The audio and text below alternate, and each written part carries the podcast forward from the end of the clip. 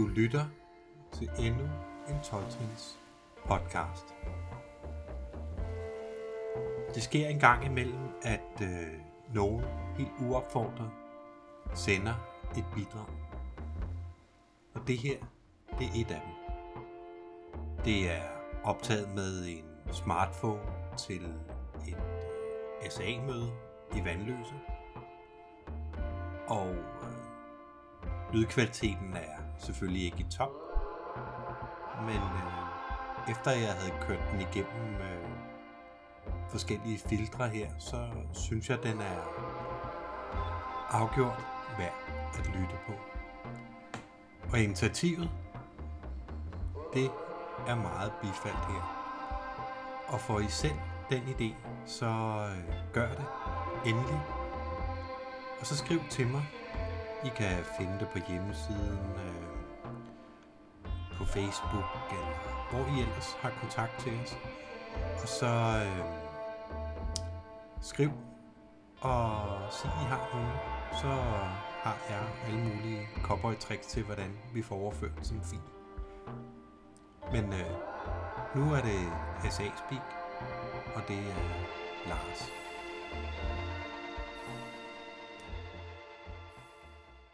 Tak fordi I så kan jeg for. Øh, ja, men jeg, jeg ved sgu ikke, øh, som altid, når jeg speaker, og det er ikke så tit, det sker en gang. Så, øh, så, så gør jeg en kunst ud af ikke at forberede mig andet end følelsesmæssigt, hvor mærke efter, hvor jeg egentlig er henne lige nu. Øh, og det er sådan, det dukker nok op.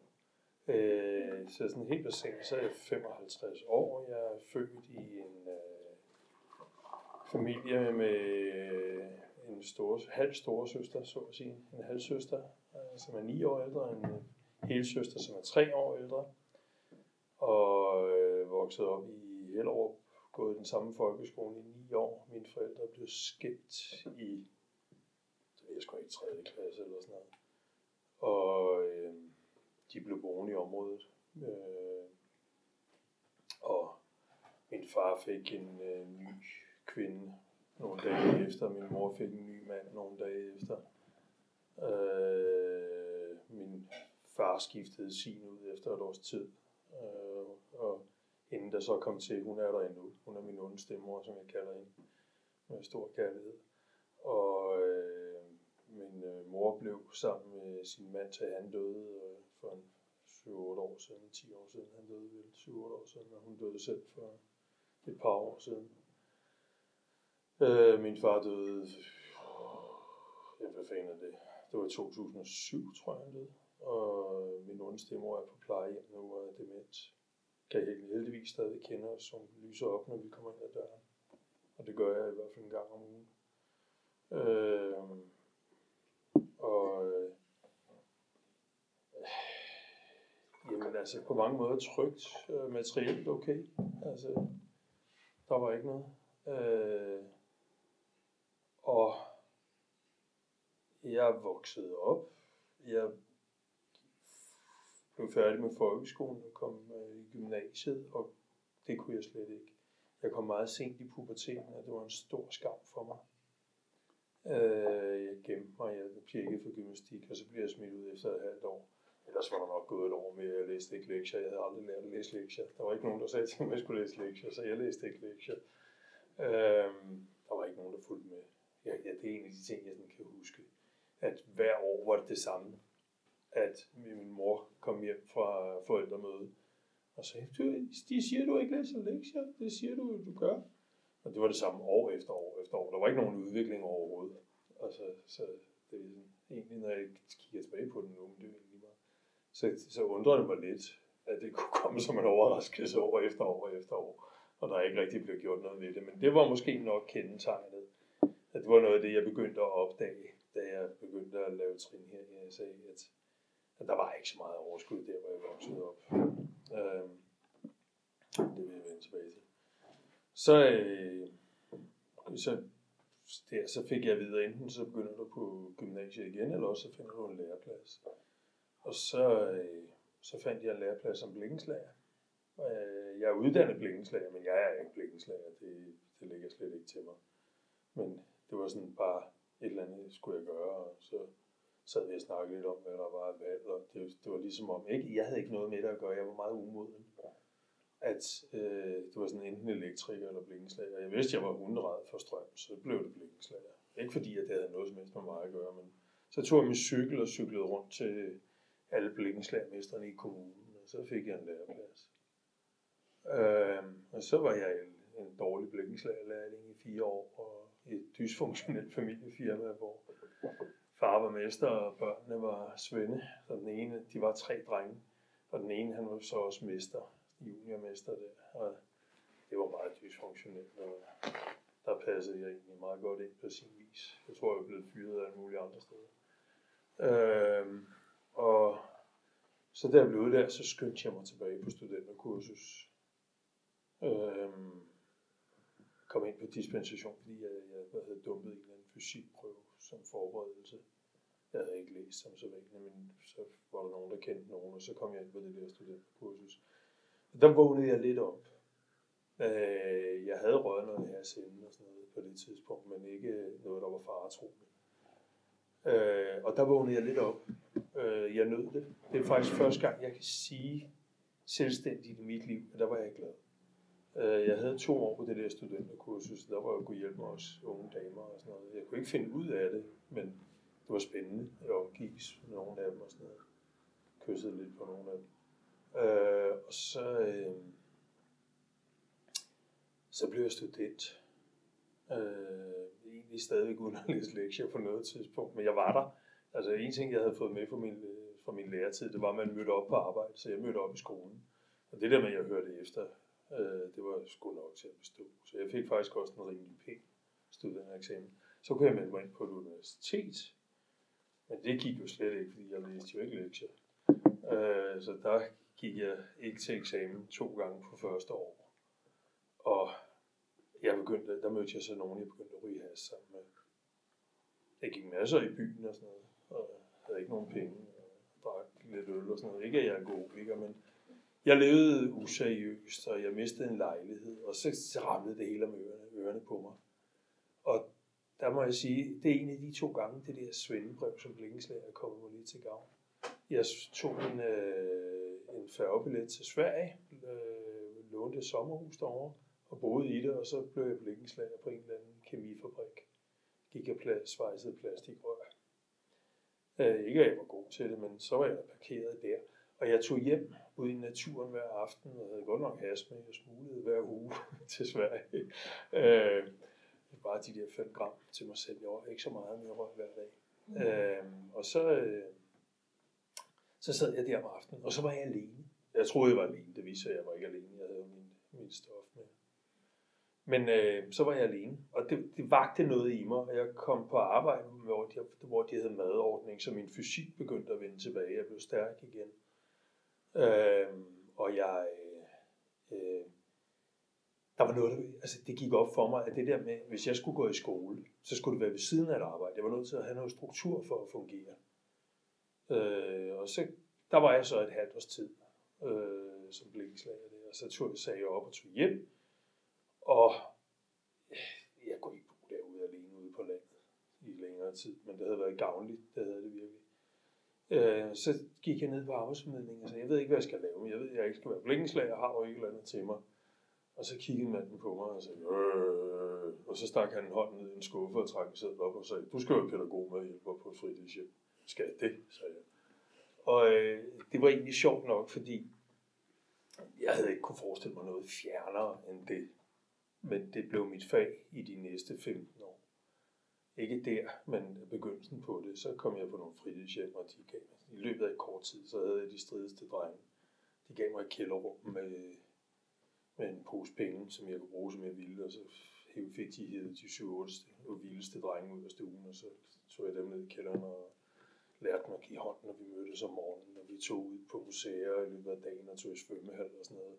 Og så en dag om ugen var de med op på stuen, fordi de skulle have tilværsforhold, men de opførte sig bedre. Jeg havde en fest, altså. Det var, sjovt. det var første gang, jeg ikke fokuserede på mig selv, tror jeg, eller sådan, følte mig presset til hele tiden at prøve at overleve. Øh, jeg kan huske det der, det gik op for mig, jeg havde ikke brug for at lave mål, når vi spillede spillet fodbold sammen. og Sådan noget. Jeg havde brug for, at de spillede sammen. Jeg havde brug for, at det fungerede. Og sådan noget. Så det var sådan en god oplevelse. Og så var der en af mine venner, der ringede og spurgte, om ikke jeg ville undervise i Word Perfect. Han var blevet spurgt, om han ville, men han havde ikke tid. Og så sagde jeg, det ved jeg ikke noget om. Så sagde han, nej, men tag ind og snak med dem. Og så tog jeg ind på en ungdomsskole, og så sagde jeg til manden der, at jeg kan sgu ikke øh, WordPerfect. Word Perfect. Så, Nå, nej, vi skal bare have en, der kan holde øje med dem, og det kan du nok godt. Og så, øh, så blev jeg ansat, det var i oktober, september-oktober. Og så lærte jeg lidt om Word Perfect, og jeg førte dem også til eksamen i det og sådan noget. Og så fandt jeg ud af, efter jeg jeg ført dem til eksamen, at de fik dårlige karakterer, at der var nogle ting, jeg nok skulle have lært dem, som jeg ikke havde lært dem. Jeg skulle nok have læst studievejledning og sådan noget. Nå. Men øh, det, det år, der, kom, der begyndte nogle ting at hænge sammen for mig. Øh, fordi jeg, det kan godt være, det bliver længere end 20 minutter. Ja, det var, øh, no. øh, men der var nogle ting, der begyndte at hænge sammen, fordi der var en, det var øh, heltidsundervisning i ungdomsskolen, hvor der var nogle øh, unge mennesker, som havde fået en nyuddannet kvindelig lærer, og de var jo ungdomskriminelle og sådan noget. Det gik ikke så godt. Øh, så jeg blev de spurgte mig, om jeg ville have nogle timer som støttelærer derinde. Og da jeg så kom ind i den klasse, så lænede hun sig tilbage og gav fuldstændig op altså jeg prøvede virkelig at støtte hende også og sådan noget, men det, hun trak sig mere og mere tilbage. Jeg fik flere og flere timer, og så sagde hun op. Og så spurgte de, vil du ikke have dem? Og så skulle jeg føre dem til eksamen i dansk, matematik og idræt. Og jeg var blikkenslager. Jeg havde godt nok studentereksamen og sådan noget, så det sagde jeg ja til. Øh, og det var meget sjovt, fordi jeg havde det jo skide godt med de unge der. De var jo nogle banditter, ligesom jeg selv havde været. Ikke? Altså et eller andet sted. Jeg var godt nok handlingslammet, og de var meget ude af vente og sådan noget. Men vi havde de samme problemstillinger, jeg kunne forstå dem. Øh, Nå, jeg var i Asbær aften og sådan noget. Der var slet ikke noget, jeg kunne sagtens forstå. Det gjorde de jo også. Det fortalte jeg dem ikke, men det gjorde jeg. Og så, øh, øh, så lavede de faktisk nogle pæne eksamener. Øh, det var sådan, der blev jeg professionel. Der skete et eller andet i mig der. Og øh, jeg kan huske, før jeg skulle have til eksamen, så øh, blev jeg sendt ud som sensor i folkeskolen, fordi jeg skulle lige se, hvordan sådan en eksamen foregik. Og det gik også okay. Og så førte jeg dem op, og så blev jeg fastansat. Fordi det var jo ikke gået glimrende, det der. Øh, og så meldte jeg mig på seminaret, aftenseminaret, så jeg var lige pludselig et professionelt menneske med et fungerende arbejdsliv, og det er jeg meget, meget taknemmelig for, fordi det har jeg været siden et fungerende arbejdsliv, og så studerede jeg om aftenen. Det var den der model, jeg havde udtænkt, dengang jeg havde det der blikkenslagerjob i Sverige. At jeg var nødt til at have et job, hvis jeg skulle lave et eller andet studieagtigt eller selvstændigt ved siden af. Jeg var nødt til at have noget struktur i mit liv. Den har jeg ikke i mig selv. Jeg er blevet lidt bedre, men det er stadig ikke skide godt. Øhm, så, øhm, så mødte jeg Mette på seminaret, og det kunne jeg ikke finde ud af, og det var en katastrofe. Vi skulle have været gift og sådan noget. Jeg, jeg, jeg smed den ud. Flygtede fra det på en eller anden måde. Vi blev ved med at arbejde sammen, fordi vi arbejdede pissegodt sammen. Øh, og jeg knoklede som en hest fra morgen til aften, også fordi det var første gang, jeg oplevede et eller andet, der fungerede i mit liv. Og så øh, der mødte jeg øvrigt en, der fortalte mig om ASA-møder. Hun har jo haft en bagtanke med det, men jeg var slet ikke lydhør på det tidspunkt. Øh, og øh, så kan jeg huske, efter to år, så sagde Mette til mig, enten så skruer du ned for arbejde, eller også så holder vi op med at arbejde sammen her jeg sad og tænkte, nå, jeg synes jo, jeg havde været bravende effektiv, og det havde jeg også, men alting, hun sagde, du, var, du kommer ind ad døren, du sætter dig ned, så arbejder vi, og så bliver du færdig, så går du. Der er aldrig, altså det hele er fuldstændig stringent hele tiden, og det var det også, altså jeg havde ikke tid til andet. Og så gik jeg hjem og tænkte på, hun var en klog kvinde. Øh, og så kunne jeg godt se, at jeg var egentlig stresset. Altså det havde kørt. Jeg kan huske, det år havde jeg 17 eksamensdage, når jeg lagde mine egne eleverne sammen, og det var ikke nogen, der kunne holde til alene. Øh, og jeg havde egentlig fået det ud af det, jeg skulle, så jeg sagde op på arbejde. Og så var jeg udbrændt. Det opdagede jeg først, da jeg holdt op. Jeg skulle på tredje år på seminariet, der var fuldstændig brændt ud. Men der skulle vi ikke rigtig, der var sgu ikke særlig meget at lave tredje år på seminar. Altså jeg dankerede den igennem. Holdt op med at læse lektier, det var jeg jo vant til. Øhm, og på en eller anden måde, så fjerde år, der manglede jeg, der gemte jeg, jeg ved ikke, hvad jeg skal sige, der gemte, jo, der gemte jeg, det gjorde jeg faktisk, helt bevidst dansk linjefag og gjorde de andre ting færdige. Og så tog jeg det som dansk linjefag som selvstuderende bagefter. Men der, efter det, jeg kan huske, at både seminaret og det der job, som jeg virkelig havde elsket som lærer der, det var væk. Der følte jeg mig så tom. Og jeg kan huske der, da jeg skulle sige op på jobbet, der havde jeg gået og overvejet det der, da Mette bragte op. Så havde jeg gået og tænkt over det i månedsvis, for og imod, og jeg kunne ikke beslutte mig. Og det faldt sammen, at jeg for første gang i 12 år eller sådan noget, ikke havde rådet af i nogle måneder. Øh, og og jeg sad der, og det var blevet sommerferie, og jeg sad og spekulerede som en bindegal, så tog jeg et væs af en joint, og så vidste jeg, at jeg skulle sige op. Det skræmte mig, fordi der, der forstod jeg, at min hjerne var lysende klar, når jeg var i has, og den, jeg kunne ikke beslutte mig for noget som helst, når jeg ikke gjorde. Og der vidste jeg, at jeg skulle holde op. Så røg jeg nogle måneder mere, men hasen var holdt op med at virke. Jeg skrev også en, en øh, vi skrev en øh, psykologi-pædagogisk specialopgave, hvor der var en beskrivelse, det var en gut, der hedder Hans Kohut, teoretiker, der havde skrevet om overoptimal frustration og underoptimal frustration, hvordan det går børn, når de bliver udsat for det ene og det andet. Og det ene var min mor, og den anden var min far. Og det gjorde så ondt, så jeg ikke kunne holde det ud. Men jeg kunne projicere det over på min nevø. Bingo, der havde vi præcis det samme. Så kunne jeg se det uden for mig selv, så kunne jeg faktisk godt skrive om det. Men der vidste jeg godt, og der var hassen fuldstændig holdt op med at virke. Altså, benægtelsen var ligesom blevet revet væk. Så øh, også de der begivenheder med midt og sådan noget. Så det der, det, altså jeg kunne slet ikke stikke af fra det mere. Der så kan jeg huske, at jeg sad fuldstændig tom i efterårsferien fra arbejde. Jeg begyndte at arbejde igen, og manglede bare det der dansk linjefag. Øh, og jeg er fuldstændig top, fordi nu havde jeg ferie. Og for første gang nogensinde, så, så holdt jeg op med at ryge her sin ferie, i stedet for at begynde på det. Og der vidste jeg godt, at nu er det enten noget stærkere, eller også så skal jeg hjælpe. Og så gik jeg i øh, NA, og der kunne jeg ikke holde ud at være. Jeg fandt senere ud af, hvorfor. Det var min mor, der sad hele vejen rundt om bordet, men det vidste jeg ikke på det tidspunkt. Og så øh, gik jeg ja og var der til en masse møder. Men jeg er ikke alkoholiker, så der kunne jeg ikke blive hængende. Men så havde jeg en, jeg ved ikke, om han var sponsor, det var han ikke på det tidspunkt, det blev han senere. En fyr, der sendte mig i SA.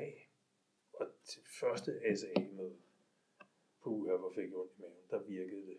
Altså, der var, jo, da jeg hørte problemet læste op og sådan noget, åh, den var så klokkeklar. Og så har jeg jo været her senere. Jeg har også været i slag.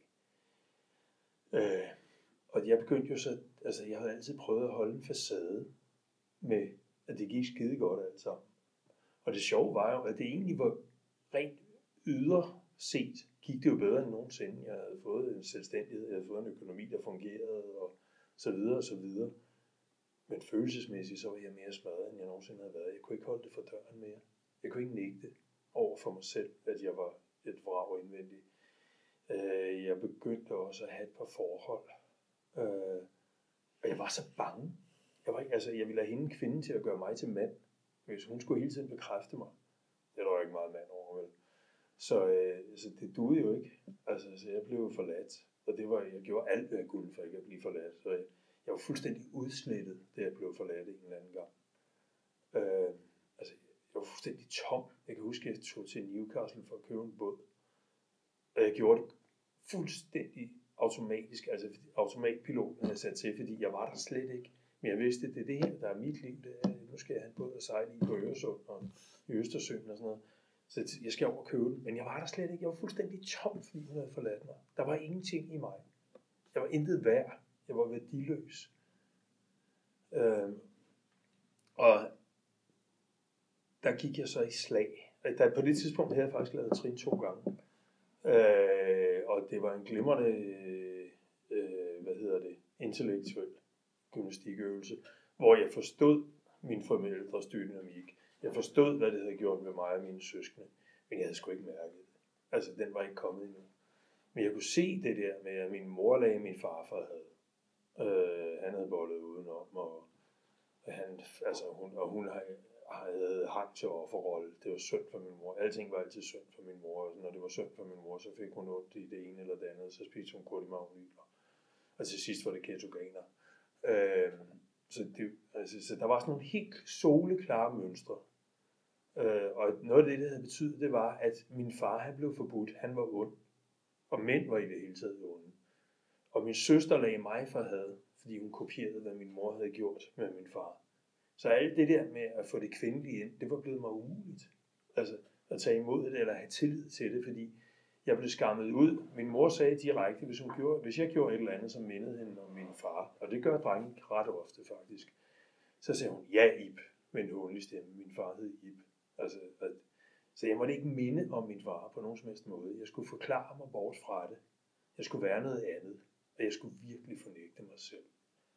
Og det, det jeg var sat på gammel før det gik op for mig. Altså, jeg var 35 eller sådan noget. Øh, jeg er enormt taknemmelig, før jeg forstod det.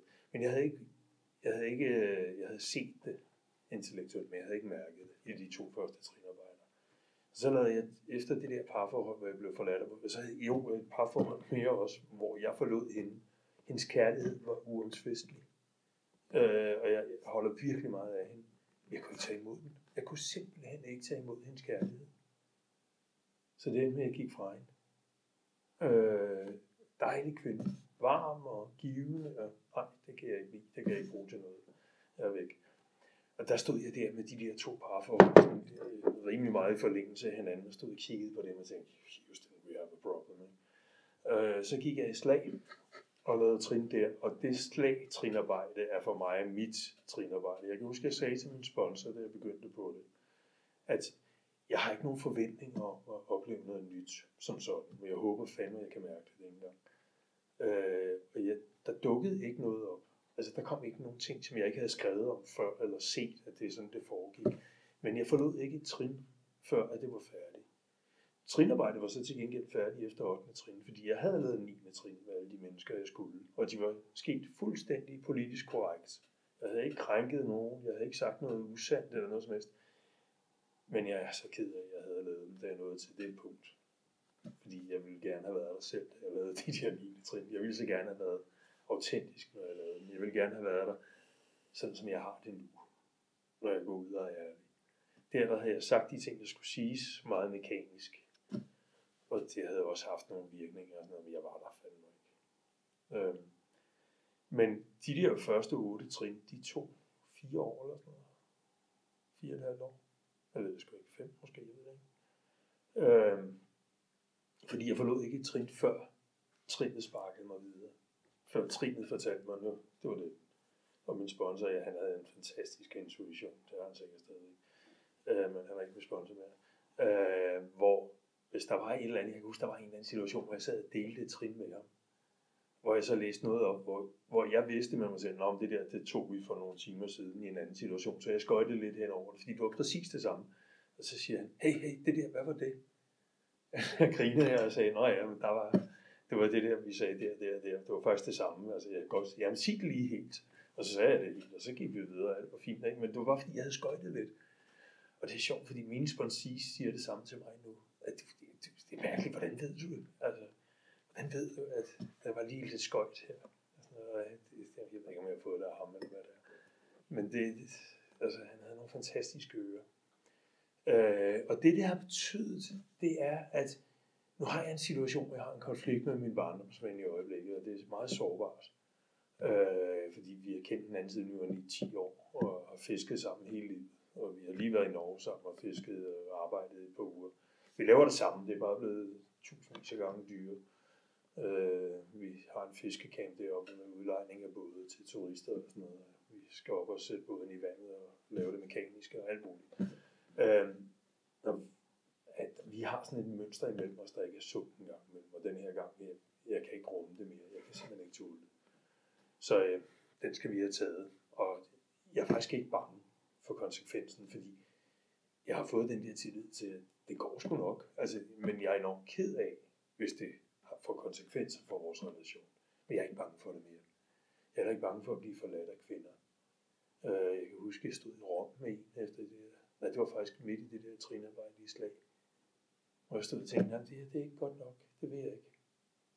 Og vi havde faktisk en glimrende tur til Rom, men vi vidste begge to, at vi stod og sagde farvel, da jeg kørte hende ind til hendes bil fra lufthavnen. Det var sidste gang, vi så hinanden. Altså, det, det, det, det, vi er ikke byde mig selv, det der. Øh, nu har jeg prøvet at kontakte mig senere, men jeg, jeg ved, at det kan vi ikke. Det skal vi ikke. Og jeg er ikke bange for det der med, med at blive forladt. Det er godt nok, som det er. Altså, jeg er sgu meget godt tilfreds med sådan, som mit liv fungerer. Der er mange gode mennesker. Jeg ved også godt, at jeg er en firkantet øh, klods, der, der øh, jeg er ikke spor bange for at blive forladt og siger tingene, som jeg tænker dem, og jeg mener dem. Men det, det er jeg simpelthen så taknemmelig for. Der er også, øh, jeg får det også at vide, at folk, der ringer til mig, de holder op med at ringe, fordi jeg er for ærlig på en eller anden måde. Jeg siger bare de ting, Gud siger. Det er ikke, fordi jeg har behov for at sige det. Men så er der nogen, der bliver ved med at ringe. Og det synes jeg er vidunderligt. Det er jeg meget taknemmelig for. Ja. Det kan godt være, der kommer senere. Hvor lang tid er jeg brugt? Mm.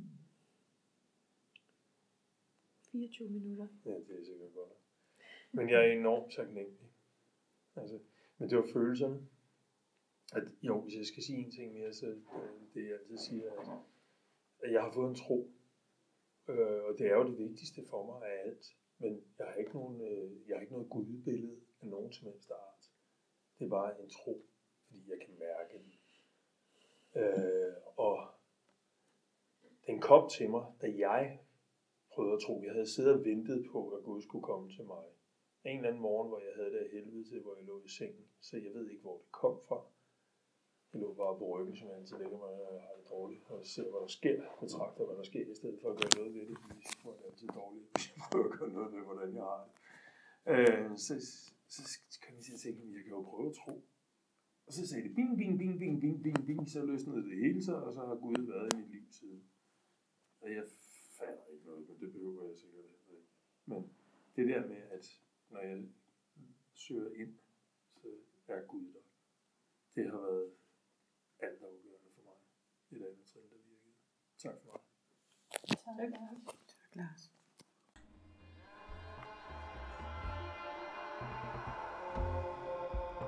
Du lyttede til endnu en 12 podcast.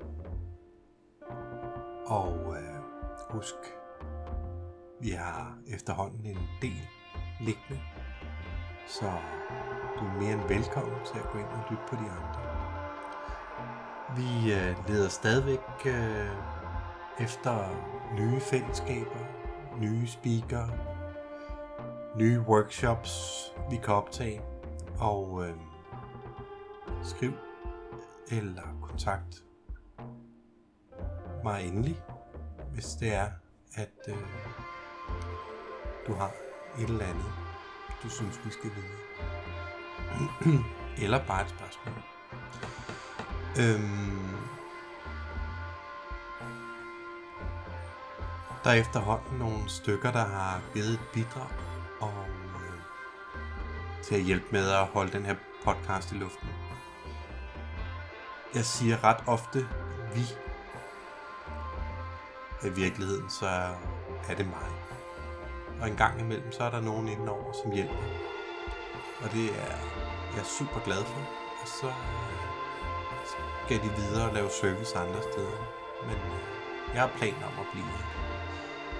Jeg afholder selv alle udgifterne ved at øh, holde den her podcast i luften. Og det gør jeg rigtig gerne. Men øh, det at holde sådan en streaming i luften øh, med ubegrænsede øh, megabytes, som det her jo er, øh, det koster lidt penge. Og øh, jeg bruger også penge på udstyr. Og det gør jeg også gerne. Men øh, det er altså rart, når nogen de, øh, så smider lidt i kassen. Øhm, og derfor vil jeg gerne takke alle jer, der har givet bidrag. De er virkelig værdsat. Jeg vil også gerne takke alle jer, som øh, skriver og giver noget feedback på det her. Og jeg vil sige, at øh, det er overvejende positivt, det jeg får tilbage. Øh, den kritik, jeg har fået her for nylig, som rammer mig mest, er nok, at der er en overvægt af mænd, der speaker derinde. Og til det kan jeg sige, at øh, det er altså virkelig ikke en intention fra min side. Og jeg synes, jeg spørger lige så mange kvinder, som jeg spørger mænd. Og jeg er måske ikke helt sikker på, at det er sandt. Men sådan oplever jeg. Men øh, mænd er meget gode til at sige ja. Og kvinder er lidt mere forbeholdne. Øh, sådan har det i hvert fald været. Men det er jo ikke alle kvinder, for der er faktisk rigtig mange kvinder her. Og det er utroligt taknemmeligt. Men øh, hvis der sidder nogle kvinder derude og lytter på det her, så skulle I måske overveje, om I måske også har noget at dele med resten af fællesskabet. Det er det, jeg vil sige herfra. Du havde lyttet til endnu en 12 podcast. Tak for mig.